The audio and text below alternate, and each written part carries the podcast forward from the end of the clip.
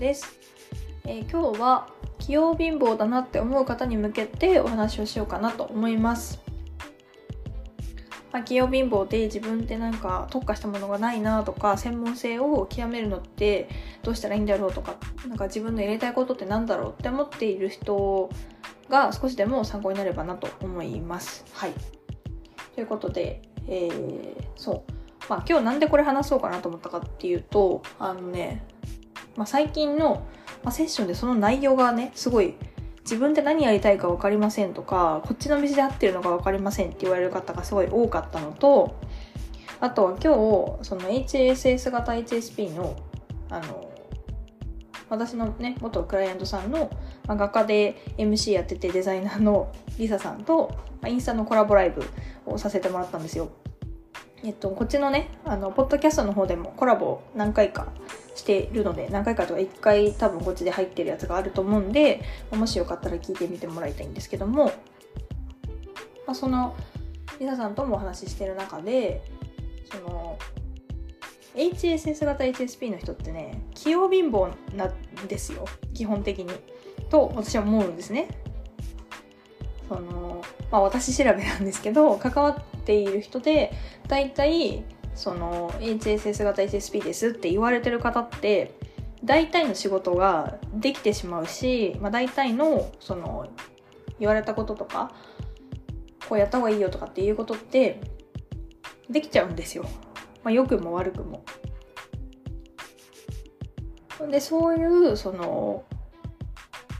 器用貧乏だなって思っている人にありがちなパターンとして、その、何でもできるがゆえに、自分って何が得意なんだろうって強みが分からなくなっていたりとか、その、何か一個に絞らなきゃいけないっていう、その今までの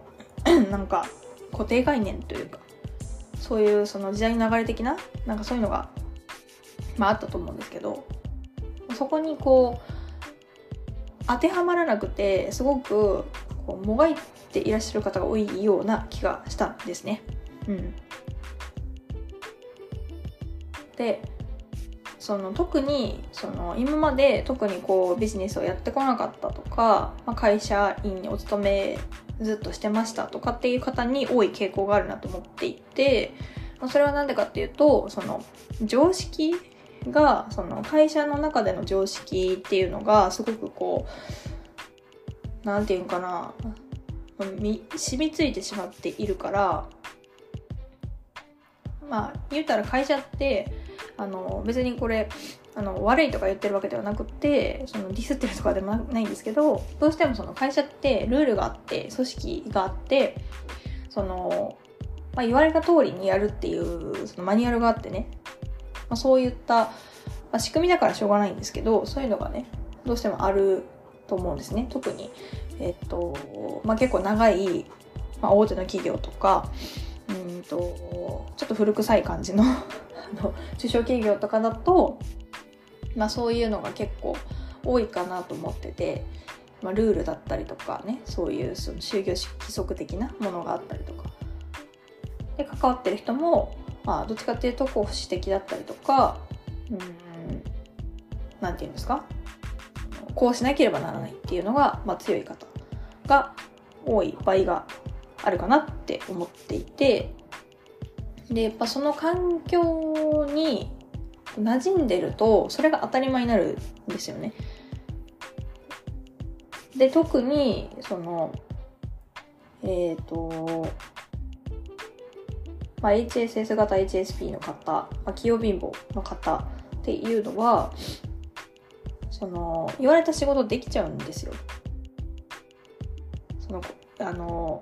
できなかったらさ、まあ、やらなくてもいいくなるじゃないですかやらなくてもいいでも諦めざるを得なくなるからじゃあ別の道探そうとか、うん、なんかじゃあ自分の得意を生かそうとかっていう風に目を向けられると思うんですけど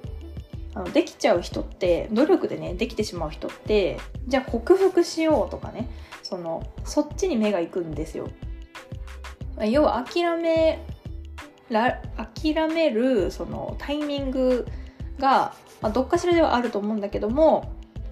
その頑張って頑張ってうまくいっちゃう人ってそれをひたすらひたすら続けるからそのなんかできるようになることが増えてくんですよ。でできるようになることが増えていくとそのまあいいんですけど何て言うんだろうななんかうんそのストレスなくやっていることなのかそれともその努力で身につけてきたものなのかっていうのが分からなくなって自分が何が得意なのかも分からなくなってやりたいことって何だろうとかっていうとこに陥ったりとか、うんと、なんて言うんだろうな、なんか、本当は、本質的には自由にやっていきたいとか、アイデアがバンバン出てきたりとか、想像力豊かだったりとかね、そういったものがあるんだけれども、それをこうまるまるしなければならない。特に会社にお勤めが長い方だとしなければならないっていうその固定概念がすごく強くなるので本領発揮できなくなるんですよ。蓋をどんどんしちゃうのね。擬態することが上手くなっていっちゃうからうん何て言うのかな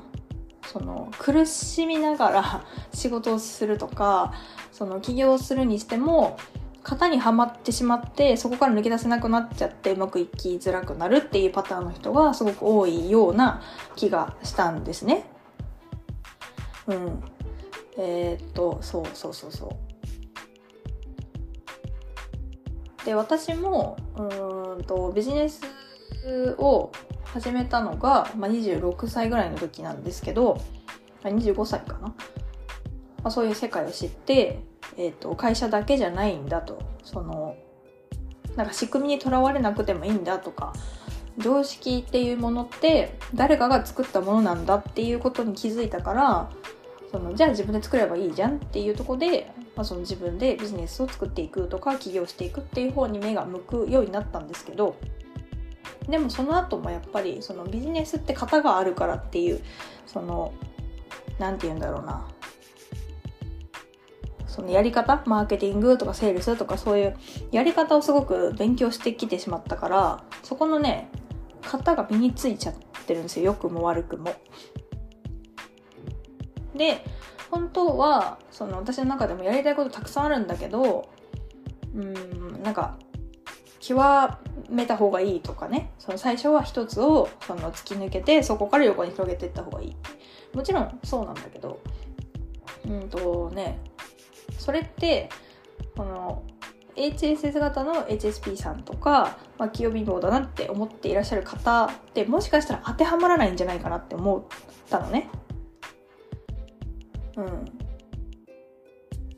あとこれそうだなもうちょっとこううまく喋れる時にまたまとめて喋りたいなって思うんですけど 今の私の言語化能力でいくと,、うんとそもそも HSS 型の HSP ってまあ、好奇心旺盛で繊細っていうその普通の内向型の HSP とちょっと違うんですよねまずアクセルとブレーキを同時に踏んでるっていうのはよく言われる例えだと思うんですけどその HSS 型って刺激追求型だからあのいろんな刺激を求めてで飽きたらぽい飽きたらぽいなんですよある意味。そのまあぽいはしないけど その飽き性だから続けるのがすごく難しいしあの目がね結構いろんなとこに行っちゃうんですよ。でも長期的に見たらその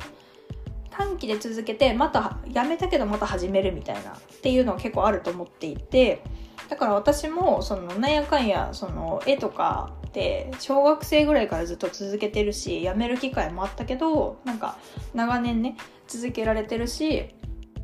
まあ、スポーツとかだって結局そのなんかバスケを、まあ、小中高やってその後はもういいやとかなったけどあのボクシングやったりとかえっ、ー、となんだ、えー、野球やったりとかまあいろいろそのいろんなことをやりながらもでもそのバスケもやっぱりやったりとかっていうその何て言うのかな長く続けてはいるんですよね。やめてはないんですよ。なんかいろいろこう行ったり来たり行ったり来たりするみたいな感じなのね。でもそのよく言われてるのはまずは一つのことを極めましょうみたいな。例えばなんかバスケだったらじゃあバスケをずっとまずやって極めていきましょうみたいな風にまあ、ちょっと極端ですけどそういうふうにこう言われることが多いから、まあ、職人さんとか専門的な部分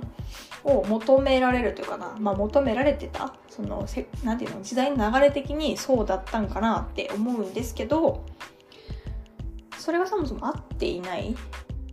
からなんか突き抜けなくていいんじゃないって私は思うんですよ。その縦に伸びなくてよくて横にたくさん伸びていくっていうのがその HSS 型の HSP さんの、まあ、特徴っていうかその才能だと思うのね。いろんなとこに好奇心を向けられるっていうこととかつその好奇心だけじゃなくてその深く考えたりとかつなげることを本質を見抜くのがうまいって言われているからその深く考えるっていうねその人よりも深く考えるという、まあ、資質というかそういうのが特性気質があるのでこういろんなことを横幅に広げるんだけれどもその中から抽象的な概念をちゃんとこうピックアップしてうーんなんかつなげていけるっていう部分があると思うのよ。そう。まあ、だからうんとなんていうのかなそれでいいと思うんですね。うん。なんでそのこう何て言うのかな。長い目で見て好きなものをとにかくいろいろやっていってつまみ食いしていってその中からこう大きくあの何て言うのかな。大きい作品をなんか人生かけて作るみたいな感じ。うん、なんかコロコロ変わっていくと思うんですよね。その こう表現の仕方っていうのは変わると思うんだけどでも本質は一緒でその本質だけ捉えてればいいというか、うん、でもその本質を捉えるためにはいろんなことをやっぱりこうやっていく中で共通のものが絶対見えてくるから。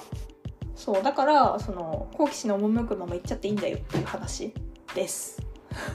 はい。っていうのがその HSS 型 HSP さんとか、まあ、器用貧乏って言われて思っていらっしゃる方のまあ何て言うの？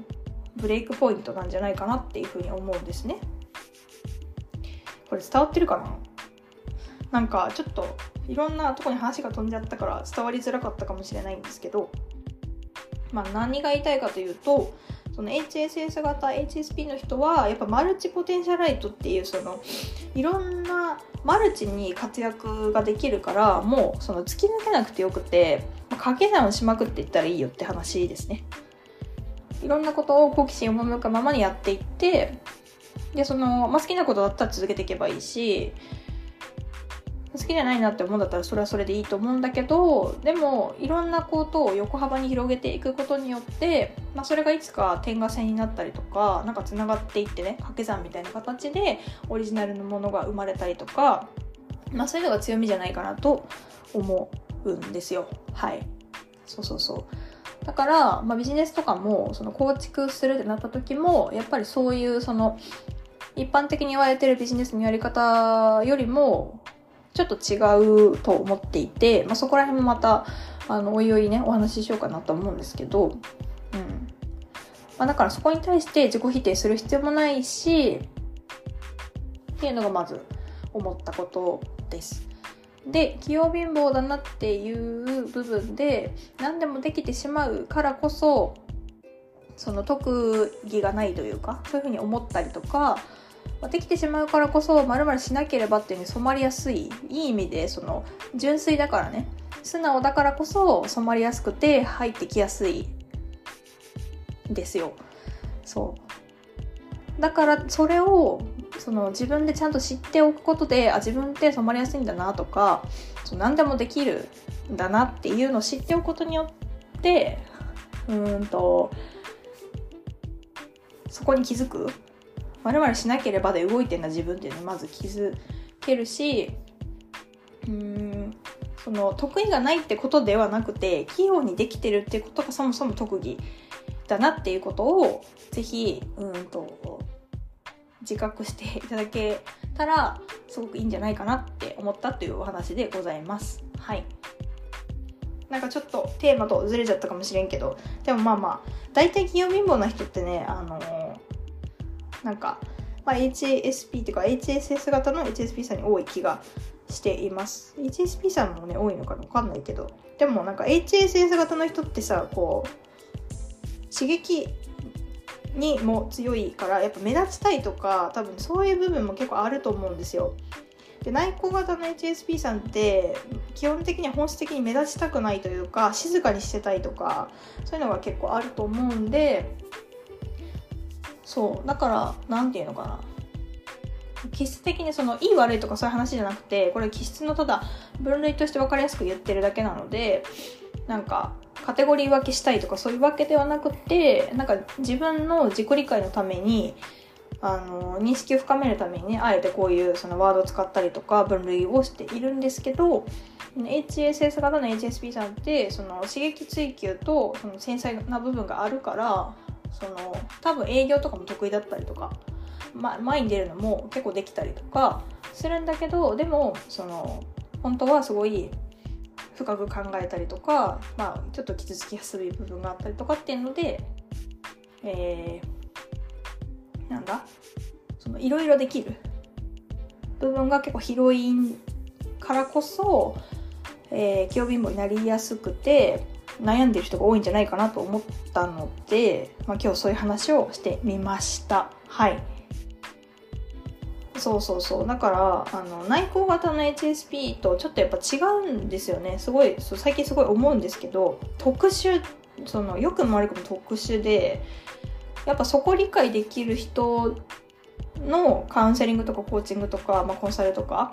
じゃないとなんかちょっとやっぱ腑に落ちない部分が結構あるのかなというふうに思いましたのではい。今日ちょっとお話をしてみました。うん。そう。だからやっぱそこもね伝えていきたいなってすごく思いましたね。うん。でこう型にさはめられたくないっていうのがあるからあんまり私も HSS 型 HSP ですとかね HSP ですとかってあんまりその言いたくはないんですけれどもでもそれをこう言うことによってこう何て言うんだろうな。自覚する人が増えると思うし、まあ、私の中でそれって多分一つの役割なのかもしれないっていうのをなんとなく感じていてなので、まあ、引き続きこういった発信をしていこうとは思うんですけどうん。何て言うんだろう。そうそう。でもカテゴリーをしたいカテゴリー分けをしたいとかそういうわけではないからそこだけその誤解しないでいただきたいなというふうにあの思います。はい。伝わってる？伝わってたらいいんですけど。はい。まあそんな感じで今日は終わりにしようかと思います。あのちょうどインスタグラムの方でもねぜひぜひそのちょうどマルチポテンシャライトの話とかま、そういった話をしているのでぜひあの私のえー、っと LINE か公式 LINE の方からですね Instagram の方飛べますので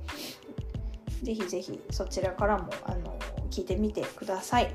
あとはあそうそう4月からねえー、っとちょっともうあと 何日もないんですけど4月のあの日程は決めてないけど4月のうちにえーと、今の私の心分析セッションですね。ちょっと値上げをしようと思っているのとあの内容をですねリニューアルちゃんとしようかなって思っていて、うん、もっとグレードアップというかパワーアップというかしていくのではい。なのでそこら辺もぜひあのチェックしてみてください。いろいろね内容とかも変わっていくしこう私の変化とか過程っていうのもある意味あのなんか参考になるかもしれないので、はい、ぜひチェックしてみてください。ということで今日はそんな感じでちょっとトイレに行きたいからこれぐらいします。ではまたまた。